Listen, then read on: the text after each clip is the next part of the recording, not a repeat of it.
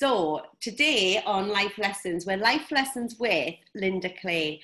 And Linda has just got an abundance of life lessons to share with us. And we're really excited because we've been having a chat to Linda for a while and um, really want to bring forward some of the key events in Linda's life to try and share them with you today. And what we're going to talk about today with Linda is the fact that um, 20 years ago, Linda has what she calls the WTF year, um, which was when she really sadly lost her husband Bruce. So we're going to go back to that year and really understand what happened, what happened after that, because it was a pretty tumultuous time, wasn't it, Linda? Welcome. Yeah, welcome. Thank you so much for having me. And yes, it was definitely a WTF year. It was a real wake up call. You'd been married from the age of 20, yeah? So you, you right. were together a long time, but this was, you know, you weren't old when this happened. So just talk us through, take us back to that point in time. Sure. And just a background I was married at 20 mm-hmm. and we had two daughters. We had a great marriage. Um, so when he, um, actually, when he got sick, I was 48 and he was 49. Mm-hmm. And um, I was in the best career I had ever had and was, you know, just loving life. Mm-hmm. And he just, um, it started that year with being diagnosed with diabetes. And then um, he just kept not feeling well. So we kept going back to the doctor saying, What's wrong? What's wrong?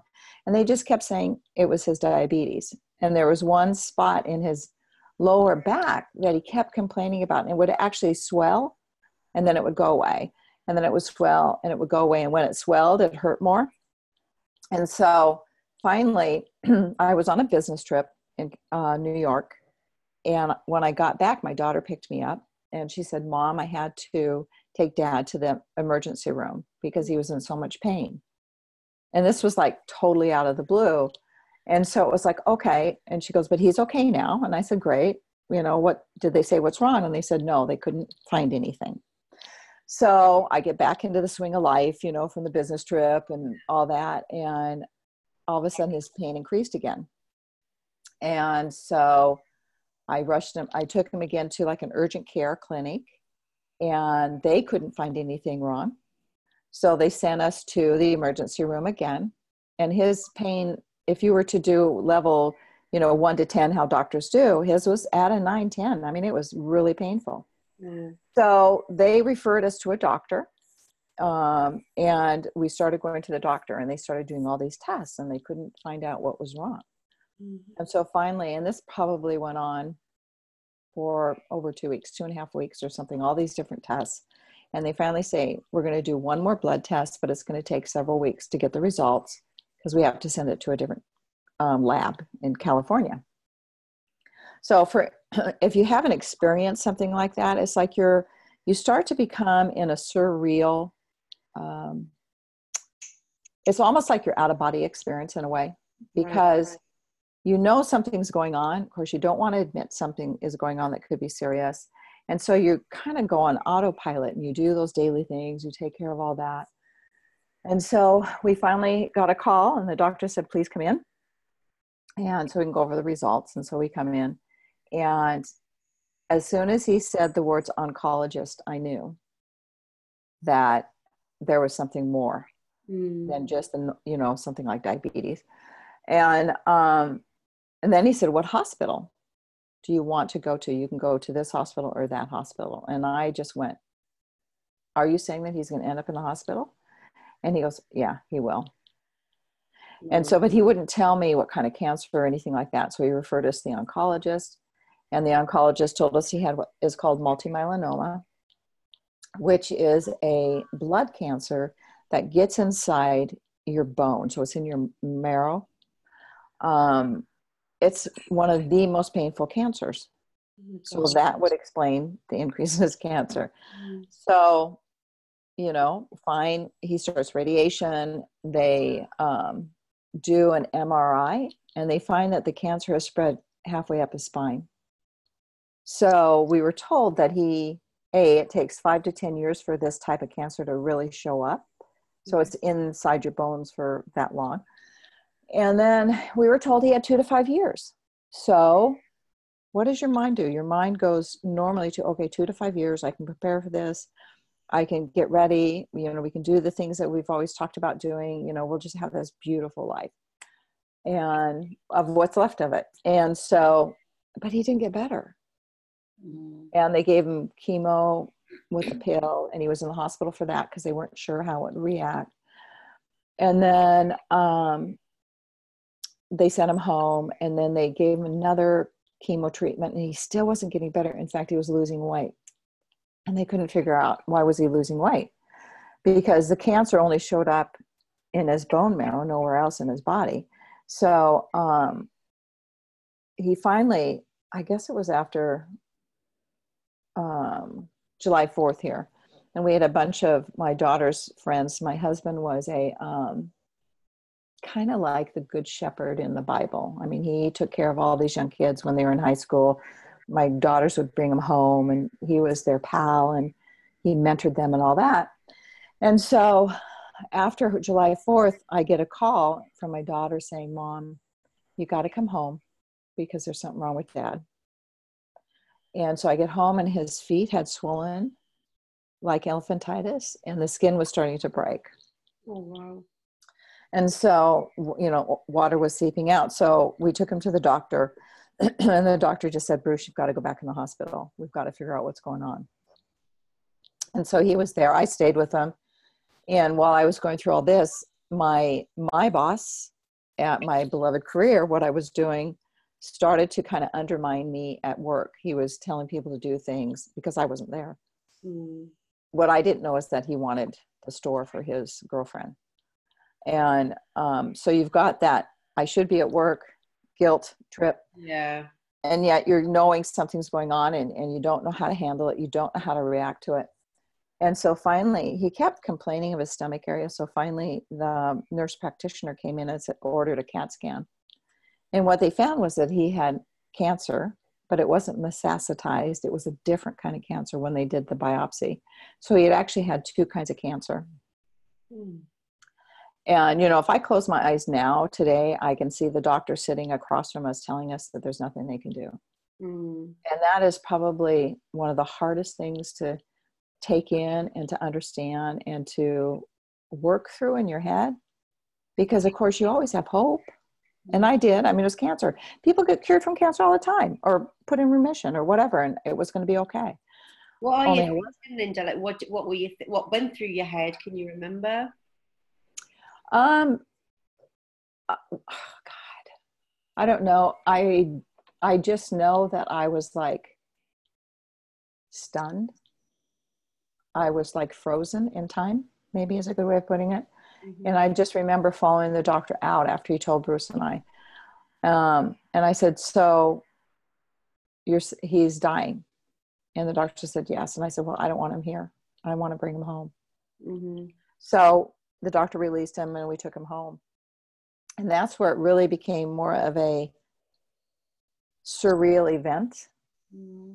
because you know somebody is dying, but you don't know when. Mm-hmm. You don't know what the process is going to be. And because he wasn't diagnosed terminal at that time, because mm. they didn't have the official diagnosis for the second cancer yet, um, I couldn't get hospice care. I was going to say, did you have somebody helping you? No, I did it myself. I changed the IVs. I took care of his ulcerated sore. I sat with him all day. Wow. You know, I did everything that I could. Um, and I mean, I remember the first time I did the IV and I did it wrong. Mm. And so blood squirting out everywhere. And I'm like in this yeah. horrific panic of, oh my God. And thank God the hospice nurse was a beautiful human being. And she said, just call me if anything happens. And she said, I'm not supposed to, but I will help yeah. you through it. Mm-hmm. And so she, I called her. She helped me fix the IV and stuff like that. But um, yeah, it was pretty. It was pretty traumatic, mm-hmm. and it went on. I want to say for about ten days. Mm-hmm. He came home, and ten days later he was gone. So the time frame went from two to five years of life to four months, mm. basically, from the time he was diagnosed till when he died. And um, you know, I just remember my heart ached. You know, if you ever hear, you know, a breaking heart, they do break. Mm-hmm. And um, I just kept remember telling him, you know, it's okay, you can go because I knew he was in pain. He was on morphine, you know, and he just said, no, it's not time yet. But he would sit and rock on his bed, and it was like he was waiting for somebody. So, and I really think he was waiting for his grandmother, who he had, who he had adored, um, to come and take him, you know, away. I firmly believe that. Mm-hmm.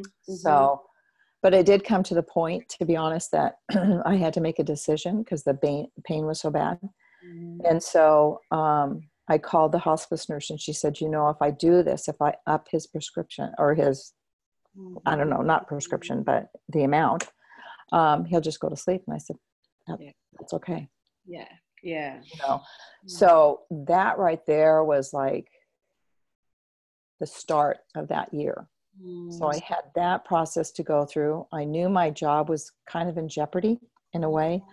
Um, two weeks after my husband died, my oldest daughter tried to commit suicide, and I found her. Um, like, as we, a, like as a mom, like my little boy's only five. Like I, I can't imagine. I mean, losing your husband must be so traumatic, but seeing your child in a self-inflicted state. Clearly she wasn't very well emotionally and mentally mm-hmm. at that time to do something like that because you you know but had there been any signs linda? Like what what what did you do? Well her you know as i mentioned to you guys earlier she uh, my oldest daughter um, has um, battled drug addiction and alcoholism since she was 14 mm-hmm. so she um, does have a lot of mental challenges that she has to face. Mm-hmm. And she, um, part of it is that she's, part of her mental illness is that she's very self centered, very narcissistic in a way that things should evolve around her. So the attention from all the attention that had been given to her dad, I mean, it, she just wanted it put on herself. Right. And um, that's been part of her pattern her entire life. So she took some of his medicine that we hadn't gotten rid of yet and uh, went to sleep. She went to, you know, they took her to the hospital. They put her in the 10 day program or whatever it is yeah. that they do. Um, but she, her pattern of behavior has always been to get better for a while and then slide back, get better for a while and slide back. Mm-hmm. So after discovering that, and then I had to go back to work because I was only given two weeks of leave. Wow. And then I asked, I got a doctor to give me another week. Mm-hmm. So I had three weeks off. I mm-hmm. go back in. I'm reeling from my husband. I'm reeling from my daughter. Yeah. And I have to walk into my store. I was a store manager of a multi-million dollar store, and it was Christmas time. You know, retail starts Christmas in August. Yeah, yeah, it's just a frenzy. Right, and so, and I had to go away for a while to a uh, what I want to say, a business meeting or, you know, was, here's the Christmas, this is what we're going to do, you know, that kind of stuff. And of course, you have to put on a happy face. You've got to put on like you want to be there. You've got 150 employees, you're motivating and coaching and doing all these things. Meanwhile, inside, I was literally torn apart because I didn't have time to mourn. And mm-hmm. now I'll tell people, God, embrace that. Embrace your grief.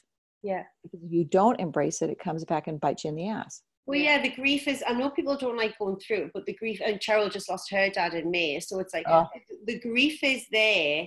It's a process for a reason, right? right? It exists for a reason. It is to help you mourn for that person and, and move on. You're never going right. to forget them, but you're, you're so right. The people who we know in life who just kind of avoid put it, it off, try and go around mm-hmm. it, it mm-hmm. hits them bigger and harder right down the line. Yeah. But as a mom, you know, you're only in your 40s when this is going on. You've got two children. Clearly, one of your children is really needing, is crying out for more help, and that's just difficult for you to deal with no matter what the circumstances. But with all of that, it's weird, isn't it? How it's almost like you shouldn't have to worry about the mundane things like jobs. I, I think there's a line in PS I Love You where she just want to leave the house, and a friend says to her, you know, um, you know you, you like you work in class basically you can't afford you can't afford to mourn all the rest of your life you've got to go to right. work if that's life you at some point this has to stop mm-hmm. so, but you must almost feel guilty about thinking about work because you must be thinking well i should be thinking about my husband who just died and my daughter but i feel guilty because i'm thinking about bills and money and work mm-hmm. and you're and you're right there's a process of grief is is guilt it's anger it's acceptance it's there's all these emotions and society has conditioned us not to face those emotions mm-hmm. society says oh my god you get a whole week off after you know in here in america if your parent dies you only get three days wow in a lot of companies how can you possibly literally you know face what you're facing no. You're you know, not even so, the shock first oh yeah in three days very few yeah. people would be yeah yeah mm. so um so all of that happened I kept making it through. I got through Christmas, and then my mom was diagnosed with breast cancer, um, stage four. Um, and so that was another whammy, you know, and so it just was like this accumulation of different things that in the end, I had to kick my oldest daughter out because her behavior had gone off again. She had a two year old or two and a half year old daughter that I just looked at her and said, I'll just keep your daughter, Kelsey, because I can't, you know, I don't know what other choice to do. And she goes, Well, I can take her. And I go, And what, lock her in a room when you're partying all weekend? Mm-hmm. You can't do that. That's not going to work. Mm-hmm. So I took on being a single parent again for my granddaughter. And then one day, to be honest, I woke up and I couldn't stop crying. Right. and so all of everything that I'd gone through that year just all of a sudden compiled into this it's time out time. Yeah. So and was so that rock bottom, do you think, Linda? Was that was that the pit moment for you when it was just like this is it? Um when I took yeah, when with my daughter, when I had to ask her to leave because yeah. her yeah, that really because there were some other things that happened that year. Um, but that was the straw that broke the camel's back basically. Yeah. And um, so I went on medical leave, mm-hmm. and for um, and here in the states you get two years for depression because I was diagnosed with um, major clinical depression and PTSD, which was brought on by the different traumatic events. Mm-hmm. People have a misunderstanding about PTSD. It can be any traumatic event. You don't have to be a soldier. Yeah. So anything can actually, you know, trigger that. And so um, in all honesty, I sat there. I didn't want to come out of depression. Mm-hmm. You know, even though depression is an it can be viewed as a negative thing, it also can be a comfort thing because you're in this like dark hole. Mm-hmm. There might be a little bit of light there, but you're in this dark hole and it's kind of warm even though it's cold, mm-hmm. if that makes sense. But mm-hmm. you're protected. You know, I didn't have to be hurt anymore. If I didn't live a life or if I wasn't really living, I was existing, yeah. then I don't have to put myself out there and be hurt yeah mm-hmm. you know mm-hmm. um, and so um, and i laugh about it now not joking about depression but laughing because sometimes the universe just likes to say you know punch you in the gut and say okay enough's enough yeah. and i had reached a point where in the states you have to um, when you're on a medical you know a disability plan with your company you also have to apply for social security disability mm-hmm. And so I did that process, very demoralizing. Even though I'd paid in it for years, it was, you know, it's like they make you feel like you're a criminal. It's mm-hmm. awful. Yeah. Um, but they denied me. Went through this whole process. Um, I had all this, you know, all my doctors were saying, no, she shouldn't work, no, she shouldn't work. And Social Security decided I could, and I could work at McDonald's. Oh. So it was like, that's one of the most stressful jobs. I mean, who would, you know, you don't know, you don't really have to think, but you got all those people staring at you. How, you know, I said, okay, whatever. but like a job that you can just kind of get on with quietly, not no, be bothered as you bring yourself exactly. back into being around people. Because I don't know about you, I suffered from depression when I was younger, and I just couldn't function. Like I didn't want to be seen. I right, right. Can yeah. you imagine working in a McDonald's with all these people wanting their Big Macs? Sure yeah. yeah. so within 15 seconds. Yeah. Okay. Yeah. That sounds like a sensible approach. Yeah. so I sat, th- I mean, that was the first thing. I get the letter and I went, what? Mm-hmm. And I went, okay, so my brain's trying to start working now and it's going like this. And then I realized I was lose, I had no income. Mm. Okay. Because my social security or not my, not my, social, my disability had run out or would be running out within, you know, and I have a house payment. Mm-hmm. I can't make the house payment. Mm-hmm. So I put the house, I talk to the mortgage company and do what they call a deed in lieu of foreclosure because that's supposed to be better for your credit. And then I realized, wait a minute, now what am I going to do? You know, I have my granddaughters living with me, I'm raising her. I have this mm-hmm. child I'm responsible for. Mm-hmm. And um, so I finally had to call my family and I had to fess up to some of my poor decisions, which actually, in, in the end, prompted me to, to get moving forward again. So it was like the universe came down and just said, okay, Linda, enough is enough. You have too much to give. You've got to get out of this. Mm-hmm. Excuse me. But it, so, I know you're saying the poor decisions, but it's really difficult to make really great decisions when you're in the grip of something like depression, right. where there's just like a fog permanently in your right. head that you're trying to find your way through every day to mm-hmm. function. So, yeah. You know, that's that's tough. Yeah so um excuse me. I um went and lived with my brother for a while. He offered me and his family a place to stay so i could while i found a job. So um i stayed with him for maybe a month but i, I got my i want to say my grip back. And i just said okay if this is what i have to do i'm going to do it. So i sat down every single day i sent out i don't know how many resumes with you know change the cover letters change the resume to fit the job. Mm-hmm. and within a month i had a job. Fabulous.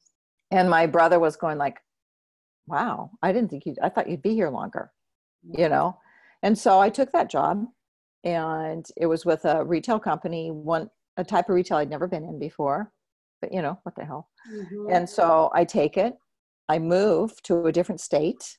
So i was in washington i moved to a different state the job um, was okay, but the area was not something that was where I permanently wanted to stay. Mm-hmm. so I contact my old district manager for the other, my other company and sent her my resume. She sent it out to a bunch of district managers, and I interviewed for a job way on the other on the East Coast in New Hampshire. Oh wow! And I got the job. So here I am still healing from my husband's death mm-hmm. with a see kelsey was probably five and a half six years mm-hmm. old. We move across country mm-hmm. by ourselves. I have a friend help me but i drive a u-haul across the united states to the east coast. And i start this job. I knew no one. I absolutely knew no one. And um, it was a great it was a great job great store that i finally managed great people and I realized one day going to work, I went, oh, like light bulb city, how sometimes the events that we go through in our life are actually meant for them to happen so that you can make a realization. Mm-hmm. So here I'm driving to work and I go, oh my God, I actually am a great store manager. What happened to me before, after my husband's death mm-hmm. had nothing to do with my management abilities. It had to do with a person. Yeah. And I laughed and I said, Oh my God, you drove me all across, made me move across country just to make that one realization. Was right. it was a turning point. And so I realized that I was in the book business and it was Barnes and Noble. And so you're working really late at night. Mm-hmm. I couldn't find decent daycare from my granddaughter. So half the time she came to the store with me and would play, she'd read. She's a fantastic reader now, but she'd, she'd stay in the children's department and just read books all day long. But it worked at that time. And so there are worse uh, places. You might yeah. still be in McDonald's, yeah. and the bed oh, yeah. had a very different experience. she's to, to this day, she's just really still upset because I would not let her attend the Harry Potter there was a book that was being released i don't remember which one and she wanted so bad to go to the harry potter you know party that we were going to have for the release and I said no it's too late at night can't do that you know that kind of thing. So she still goes you wouldn't let me go you know but it was fun. But i realized that i wanted to do something different. I mm. wanted to raise her out of a retail environment because that what what that is what i was in the whole time my daughters were growing up. So she had gone to a waldorf school for a while and i just loved their philosophy and i loved how they let kids play and not you know be like tied to you know all that stuff so mm-hmm. i want to be a school administrator for a waldorf school i've never done that so i sat got a big huge piece of paper and then I laid it on my kitchen counter in the apartment we were living in. And I put, um, I wanted to go back to Seattle. So I put pictures of Seattle, like the Space Needle, the evergreen trees, the ferry boats. And I wrote all over at school administrator at a Waldorf school, place for Kelsey, you know, all this all over. So every single day I could see it in the morning. I could see it when I got home from work, and I would see it when I went to bed, before I went to bed within a short period of time, maybe two months or so, I had got her um, a, uh, got her a scholarship for a Waldorf school in the Seattle area.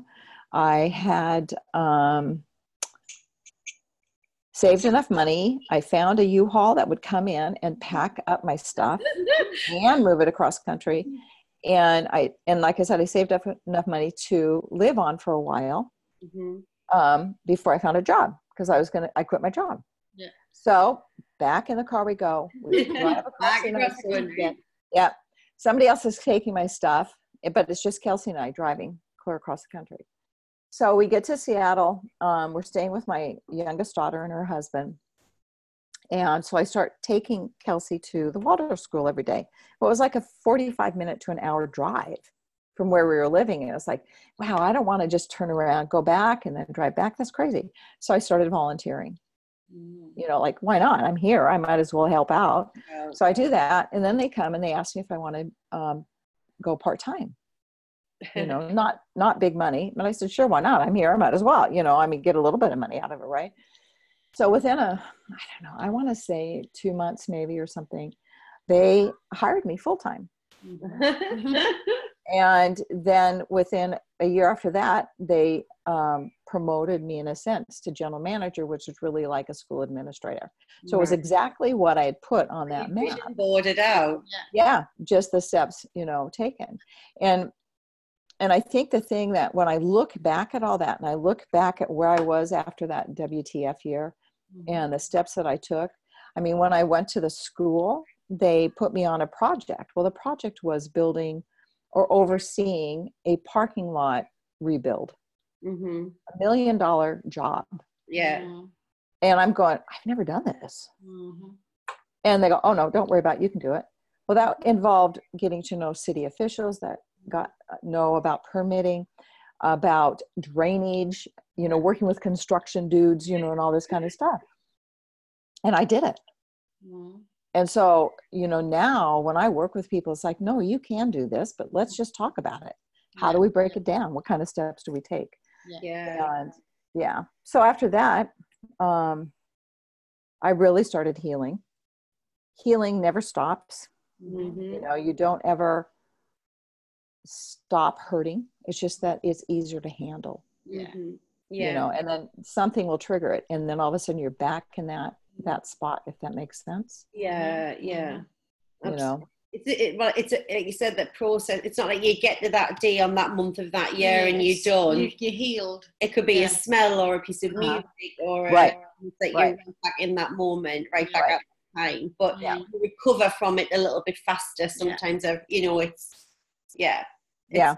hard, it's yeah it's um it's like it gets kind of i think um i'm very much into under you know now understanding how our reactions and everything are built into like in our muscles. There it's a muscle memory they call it. And mm-hmm. so things that that happen today your reaction can actually be based from something that happened in childhood because yeah. that was how you reacted and that you did it enough that it's just like cemented itself into your muscles. Yeah. so it's that retraining mm-hmm. but with grief um I think it just becomes a part of you. So, like, mm-hmm. I was driving a couple weeks ago, and I don't even know why, but all of a sudden I just went, "Oh my God, I miss you," and I started crying. You know, and so that, and that's okay. Yeah, you know, it's okay to admit that there's that lack in your life, that hole. That hole will never really be filled. Yeah, your memories will help fill it. Yeah, the love that you had will help, you know, fill it, but it's still there. Yeah. Know? yeah but your life grows around the whole it doesn't right. it it kind of makes the whole part of who you are doesn't it right right yeah yeah yeah, yeah. Um, so what would be then your what's the thing you want to pay forward to the guys listening today linda who might be going through the loss of a loved one, an illness, or a tough time with a child. And we're gonna we've said this, we're gonna come back and do a different chapter with you because there are so many other things we could talk about. From from the life lesson from those experiences and those life events, what's the kind of overall life lesson you want to share with anyone listening today? I think that they that people need to understand that it's okay to grieve. I think mm. that you know it's like i always tell people grief is like an ocean wave mm. so it'll recede out there and then it'll come crashing in on you mm. either part of that is okay so just embrace it you know one of the best moments that i um, through that whole process that i can remember that actually cleared my body in a sense was the day i, I was still working so my husband um, I think my husband had died, but I was so angry mm. because that's it. It's like, why? All these other sh- shitty people out there, why? Mm-hmm. Did it have to be my, you know, you go through that. It's that, well, why me kind of thing. And um, now I just say, well, why not me? Mm-hmm. You know, mm-hmm. obviously, you know, I meant to be here for some reason and share something, right? Yeah. So I went out to my car on lunch one day and nobody was in the parking lot, thank God. and I get in my car and I hold on to my steering wheel and I am literally hitting it and screaming at the top of my lungs. Mm-hmm. But by actually letting myself feel that anger helped me get through. Yeah. Yeah. And when you're dealing with depression, when you're dealing with grief, when you're dealing with anything so traumatic like that, don't think about the whole picture. Just think mm-hmm. about, I only need to get through this amount of time, whatever that mm-hmm. time is for you. So I only need to get through the next 10 minutes. That's what I told myself when I was depressed. Mm-hmm. When I was so bad off, it was like, I only need to get through these next 15 yeah. minutes. And then it would be the half hour, and then it would be the hour. Yeah. Do the same thing with grief. Yeah. You know, allow yourself to be you and express it the best in the way you can. Don't hold it in. Mm-hmm. That's beautiful. It's hard. It's, hard. And we, we, when we're coaching people, we say this all the time. It's like feel the feelings. And with something yep. like grief, it's so important that you do because like we said earlier it's it's healthy otherwise it'll just come back at you yeah. and mm-hmm. Like we we were talking about this before there's this culture now almost like we try to avoid and sideswerve anything that's too messy or too disruptive or too upsetting and it's like it is what it is right so go through it and feel it and, and i love that that it's really like like an ocean wave it's it mm. sort of mm. it comes and goes and mm. right right bad days but one step in front of the other yeah right and i think that's it's true on anything that you're going through so like going through grief is really a it's a great learning experience because it also teaches you about yourself. Yeah. And so many people have a lack of self-love. I mean really allowing themselves to love themselves. And so by looking at something some you know huge experience that you're going through and honoring yourself in that process that's what it amounts to right? Mm-hmm. that you're honoring yourself to allow yourself to just get through the next 20 minutes yeah. honoring yourself to oh god i can remember going to get my hair cut and feeling so guilty and this when my husband was in the hospital yeah. and it was like god i shouldn't leave him i shouldn't leave him but then it was like but i need my haircut i need my haircut you know yeah. and so i went and so for that time frame of getting my hair cut gave me a chance to get away from the pain mm-hmm. for the hour I was gone.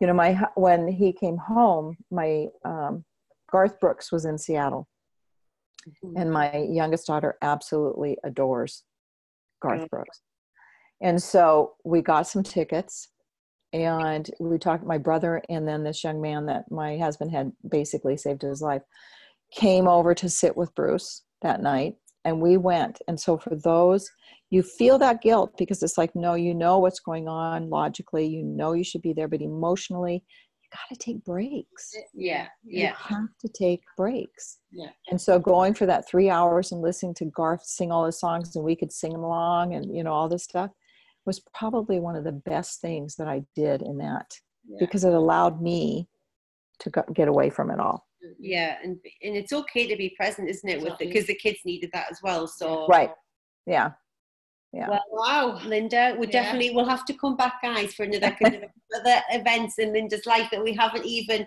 really so there may be another chapter, a part two of Linda Clay's story. Awesome. Awesome. Happy to come back. Yeah. so much for sharing such really oh, you're welcome. intense events with us. And um, hopefully somebody listening today will take something from that. Thank you, Linda. Thank you. You're welcome. Thank you for having me.